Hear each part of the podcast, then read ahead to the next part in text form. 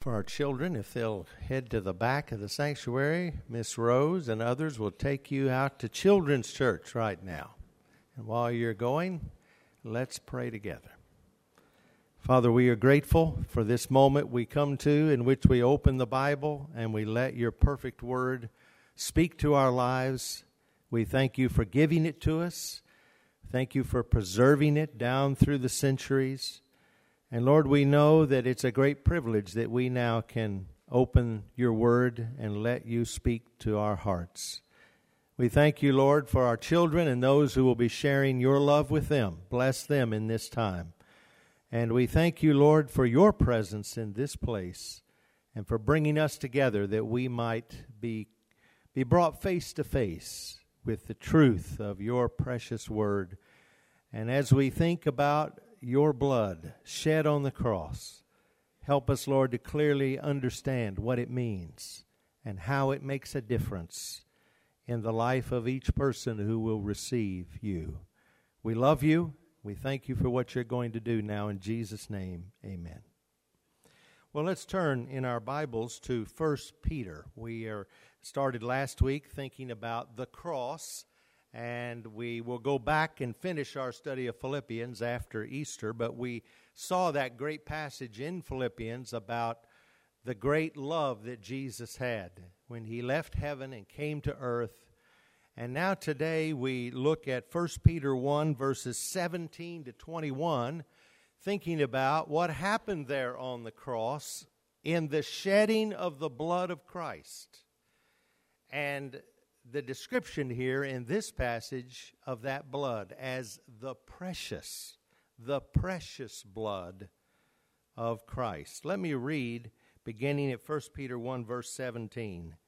And if you call on the Father, who without partiality judges according to each one's work, conduct yourselves throughout the time of your stay here in fear knowing that you were not redeemed with corruptible things like silver or gold from your aimless conduct received by tradition from your fathers, but with the precious blood of Christ, as of a lamb without blemish and without spot.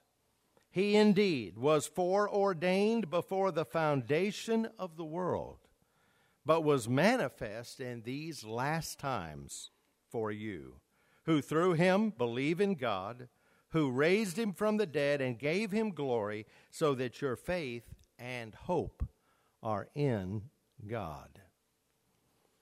The perfect hope that is mentioned there at the close of this, of this passage, the perfect assurance and hope that we have, is because of what Christ has done for us.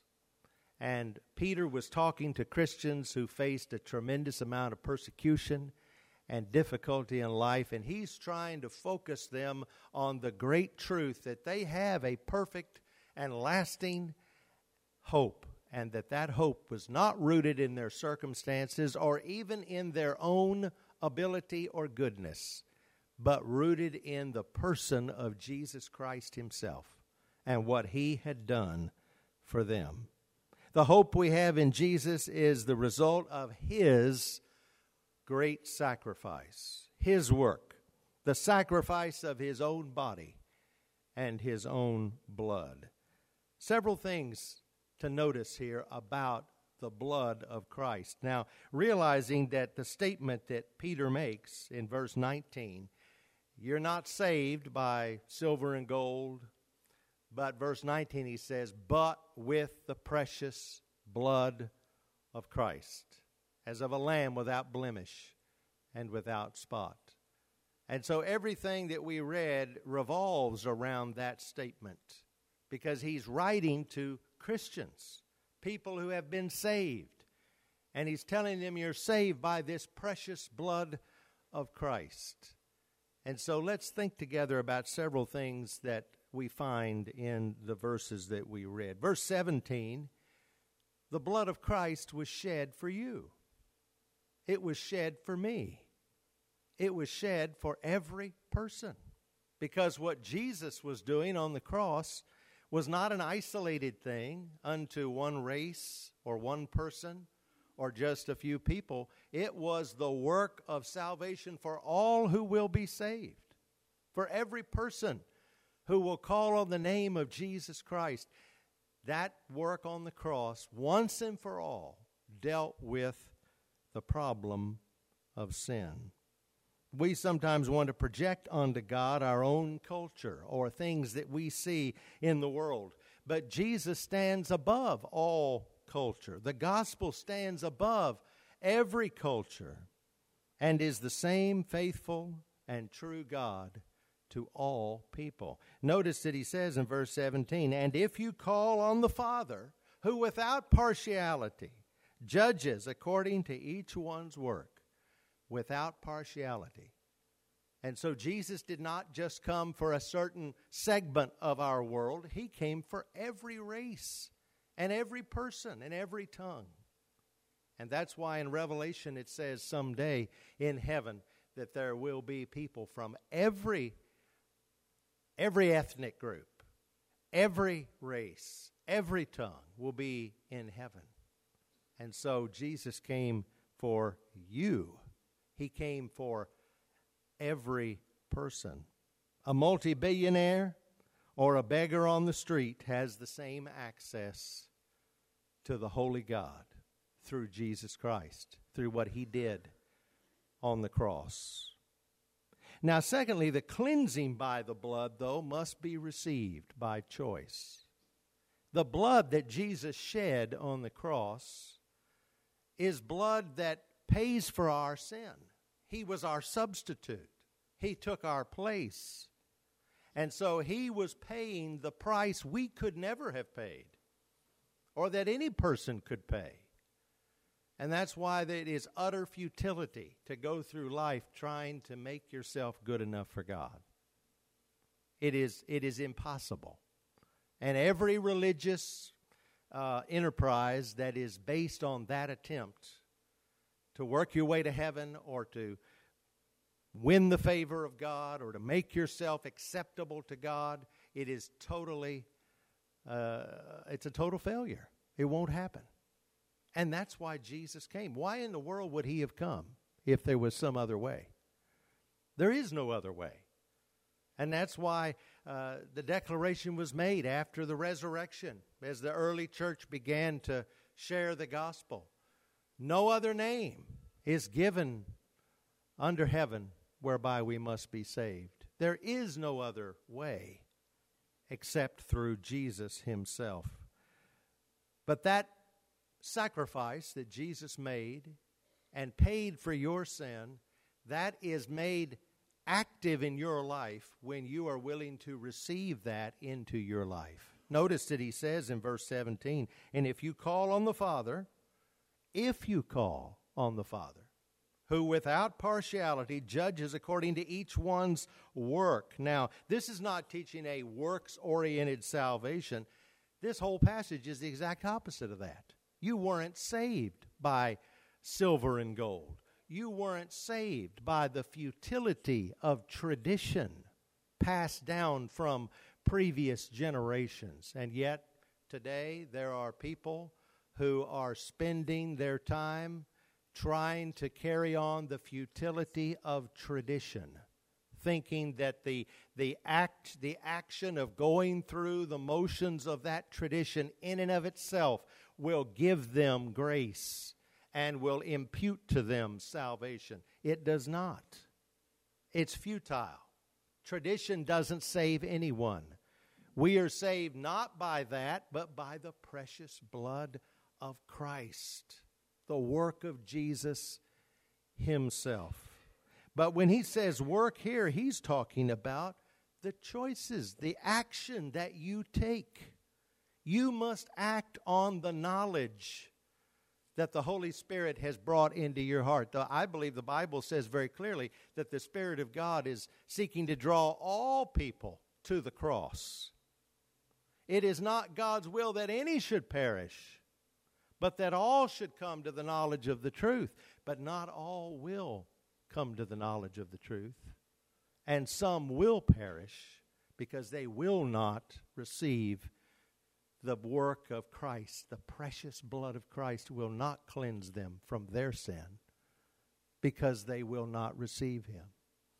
The Bible says, Whosoever shall call upon the name of the Lord will be saved. And if you call on him, he will show no partiality. He will save you just like he will save anyone else. When I say save, I mean save you from yourself, save you from your sin. Because we're all sinners. The Bible says that all have sinned and come short of the glory of God. That's every single one of us. And this is why Jesus came to take our place and to bear our sin, become sin for us. And so when he was shedding his blood on the cross, when he was dying for us, he was dying to cover our sin, taking our guilt, our shame, the punishment that should have been upon us. He was taking it in himself so that he could put away the power of sin in your life and the life of all who will call upon him. No one can force you to love God. God loves you. And God created you with the ability to love him back, but you also can reject him. And if you choose to reject him, the blood of Jesus Christ that's already paid for your sin, that gift will not become your gift if you do not receive it into your own life. Because it must be a decision of your heart and your mind. God is urging you to receive Him, to give your life to Him, to receive this precious gift that Christ has paid for. But realize that whatever choice you make, God is well aware of what you do or what you don't do. Nothing escapes him. And so that's why in verse 17, he judges according to each one's work. He knows the actions that you take. And so receive what Christ has bought and paid for. The implications of the decision you make about Jesus is a life altering, it is an eternity altering decision. The most important decision you can ever make. Sometimes when we have a nine, ten year old that asks Jesus into their life, receives Jesus, I, I always say to them, Uh, or anyone who receives Christ, this is the most important decision you will ever make. And that is true. No matter what else you do in life, if you get this wrong, if you reject Jesus, then you have missed the point for your own creation. You've missed the reason why you're here because Jesus created you for Himself. And He wants so much for you to be a part of His family, to forgive you of your sin, so that you will spend eternity beginning right now with Him and continuing forever. And so, the blood of Christ, you see, makes you a citizen of heaven. Look at verse 17 once again the Father, who without partiality judges according to each one's work, conduct yourselves throughout the time of your stay here in fear, meaning in honor, in respect, in, in, in a sense of awe that God has forgiven you and He lives in your life through Jesus Christ. Conduct yourself in the time of your stay here the way this is written, Peter is saying, This is not your home. This world is not your home. The old gospel song, This world is not my home, I'm just a passing through. My treasures are laid up somewhere beyond the blue. The angels beckon me from heaven's open door, and I can't feel at home in this world anymore. You see, this is not your eternal home. You're a citizen of heaven when Jesus Christ has saved you by the precious blood that He shed for you. You become a part of the family of God. And your citizenship is now in heaven, and you are like someone who's moved to another country. You're living in another country, but you know that that's not really where you ultimately are from and belong. You are a citizen of the kingdom of God. And someday, you're going to go home. And you see, that changes your whole perspective on life. And Peter here is urging these Christians to see that their time in this world is really but for a moment compared to the eternity that will come. And they're now sojourners. They are, they are foreigners in this world. And he's urging them to live as citizens of heaven as long as God leaves them on this earth. And so, the blood of Jesus, when you receive him into your life, that payment that he made for you is applied to your sin debt and your guilt, and you are forgiven and made clean and right before God on the basis of what Jesus did for you, not on the basis of your own merit or your own goodness. And that blood makes you a part of His family. And then verses 18 to 20, the heart of the passage that we read here the blood of Christ redeems you from your sin. The word redeem means to buy back. And if you redeem something, uh, you have something that you can turn in and you receive something in return, don't you? Anybody remember green stamps? Anybody old enough to remember those little books? You'd go to the grocery store. My mother was, she loved green stamps. And when I was a child, I can remember my job was to lick the green stamps and put them in the little book. I thought it was a grand thing to do. My mother convinced me that it was, and she didn't have to do it that way, see. But you, you filled up those books with those green stamps you would get from going to the grocery store. Eventually, then you could take them, you could turn them in, and you would receive something of value. You know, it might be a set of dishes, or it might be a, a platter, or something that they had to entice you to keep coming to their store. Well, this is something far more significant than that. Jesus, you see, has redeemed you through his own blood, through his own sacrifice. He was a person of value. He paid the price. And he's the one who came so that he could then bring you back from death itself. What does the Bible say about sin? The wages of sin is death. And so something had to happen to make us alive.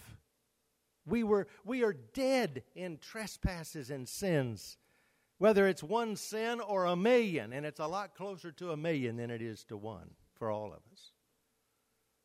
But we're dead in sin. We have no life. We may have physical life, but there's no spiritual life. There is no eternal life. There is no purpose, there is no meaning, there is no hope until Jesus sets us free. And that's why he went to the cross. And when we talk about his blood, that's what we're talking about. A lot of people wonder why do we have to talk about blood? It's such a gory image. Why can't we just do away with it? And there are whole denominations that have. They've taken all the songs out of the, the hymn book, if they still have a hymn book. They've taken all the, the songs out about the blood. They don't sing about the blood. They don't think about the blood. It's too, it's unsettling. It's uncomfortable. It makes me feel bad. Well, it should make you feel bad. It should make you realize that Jesus died for you. Your sin is such an affront to the holiness of God that Jesus came and died for you and poured out his life. You see, the blood means life. That's why the whole idea of the blood is talked about because what happens? You got to remember in uh, 2,000 years ago, what happened to people if they got cut and all the blood drained out of them? What happened to the person? They died. There was no life left in them. And so, for Jesus to give his blood, to pour out his blood, meant he was pouring out his very life for you and for me. And the great exchange took place. The one who had perfect life, the sinless, perfect Lamb of God, he took on death so that we could take on life. His life becomes our life. We are made alive by His very life that was given on that cross. Leviticus 17:11 says for the life of the flesh is in the blood. And so it means that when Jesus came into this world and lived and loved and suffered, when his heart broke on the cross and the blood poured from his veins, he was laying down his life for you and me. And so, if it helps you when you hear the word blood to think about the life of Jesus poured out for you and me, that would be a perfectly right understanding because that's what it means. That the blood of Jesus, the life of Jesus, poured out for us. He was crushed for us so that we might be made whole, so that we might be lifted up. The Savior groaned on Calvary and shed his blood so that you and I could be forgiven of our sin. So the blood of Jesus Christ, the life of Jesus, sacrificed for us, taking our place. And then finally, the blood of Christ has power because Jesus lives. It is impossible, really, in the gospel to separate the cross from the resurrection. We do that a lot. We talk about the cross, and sometimes we don't mention the resurrection when we talk about the cross, or vice versa. But they're really inseparable because if Jesus had died on a cross but did not rise from the dead, that was not an unusual thing. You know, there were, there were countless people who died on crosses, executed by the Romans, but there was only one who rose from the dead. And that validates, it means that everything Jesus said he was going to do and did on the cross is actually what the plan of God was from before the foundation of the world to save us from our sin. And when he was dying, he wasn't just a man dying on a cross. He was God who took on flesh, the sinless, perfect Lamb of God, bearing your sin, your sin in his body. I can't explain how he did that. It is beyond our ability to really fully comprehend. But what the Bible says is it was the sin of all the world that he bore on the cross your sin and mine. And to the point that, as we've talked about, he actually became sin for us. The blood of Jesus has power, though, because he rose from the dead. Look at what it says in verse 20. He indeed was foreordained before the foundation of the world, but was manifest in these last times for you, who through him believe in God who raised him from the dead and gave him glory, so that your faith and hope are in God. You see, the problem with removing the whole discussion of the blood of Christ is that it, it will inevitably lead to a destruction of the gospel. A person who, who does not want to think or know or talk about the blood of Christ poured out for us what they're doing is they're gutting the gospel. They're trying to remove the offense of the cross. And you cannot do that and receive what Christ did in your behalf. Because you have to come face to face with your own sin and that you need a Savior. And that Savior is Jesus. And that is why He gave His life. He poured out His life for you. And when you come face to face with that and accept that gift that He gave for you, then you're ready to receive that into your life.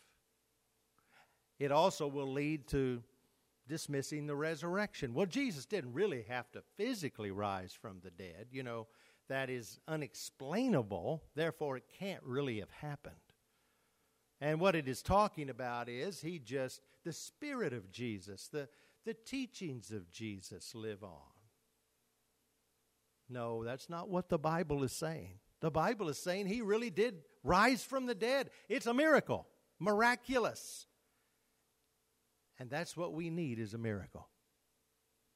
Without Jesus, without his miraculous birth and death and resurrection, we have no hope.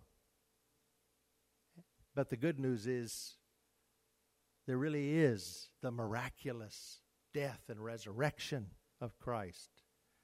He is alive. He rose from the dead. The same Spirit that rose, that caused Jesus to rise from the dead, comes to live within us when you accept Christ into your life. Our hope, our faith rests on the sure foundation of a living, resurrected Christ who not only died for us, but rose again. And that makes everything different. I want to close by having you turn with me over qu- uh, quickly to Revelation chapter 5. The great R.C. Sproul, in a discussion that he had about the blood of Christ, he directed people to go to this passage in Revelation chapter 5 because it mentions some of the same things that we read in 1 Peter. And in Revelation 5, what you have is John's vision. He sees this great scene in heaven. So if you want to know what heaven is like, look at what's going on here in Revelation chapter 5. And there is the great trauma that no one was found to be worthy in this vision to take the scroll, the scroll of history, as God was about to, to let loose the judgment. This is all looking out uh, into the future. And so, if you read the first part of chapter 5, verse uh, 6, it says, after the fact they couldn't find anyone in heaven worthy to take the scroll. Look at verse 6. And I looked, and behold, in the midst of the throne and of the four living creatures, and in the midst of the elders, stood a lamb, as though it had been slain, having seven horns and seven eyes, which are the seven spirits of God sent out into all the earth. Then he came and took the scroll out of the right hand of him who sat on the throne. Now, when he had taken the scroll, the four living creatures and the twenty four elders fell down before the Lamb, each having a harp and golden bowls full of incense, which are the prayers of the saints. And they sang a new song, a new song in heaven, saying, You are worthy, you are worthy to take the scroll and to open its seals, for you were slain and have redeemed us to God. How? By your blood out of every tribe and tongue and people and nation, and have made us kings and priests to our God, and we shall reign on the earth. How are we redeemed? Well, Peter says, by the precious blood of Christ. What are they singing about in heaven? What are we going to be singing about in heaven someday? Worthy is the Lamb the Lamb who did what? Who redeemed us, who bought us back from sin and death and hell, so that we could have a relationship with God by your blood, the blood of Jesus Christ. That's why the blood is precious, because it's the blood of Jesus. It is the man whose blood it is that makes it precious blood. It's the blood of Jesus that was shed for you and for me so that we could have life everlasting. And that song is going to be sung forever and forever and forever. Worthy is the Lamb who was slain for us. Would you pray with me? We thank you, Lord, for what you did in our behalf. There is no greater gift, no greater love, no greater sacrifice. And your blood is precious blood because it was your blood. and because you shed your blood out of your great love for every one of us. And so we pray now if there's someone here today who's never received the forgiveness of their sin, if they died today, they're not certain whether they'd go to heaven or not. There's no reason for anyone to leave here without knowing for sure they're ready to step into eternity because your precious blood was shed for them. We pray now if there's someone who needs to accept you, receive you, receive this gift you have bought and paid for into their own life, may they now be willing to say, Jesus, I believe you died for me. Your blood was shed for me. Please forgive my sin. Come into my life. I receive your love and your grace. And Lord, we know that if we will call upon your name with faith, trusting you, you will save us. Now, if there's someone here today who needs to make that decision public, they need to come to the front of this church and say, I have given my life to Jesus Christ. Give them the courage now to be willing to, to do that, to become a witness and testify to your power and your grace. Whatever decisions you want us to make now in these moments, Lord, we just want your will to be done. You lead us and help us to follow you. For we pray this in Jesus' name. Amen.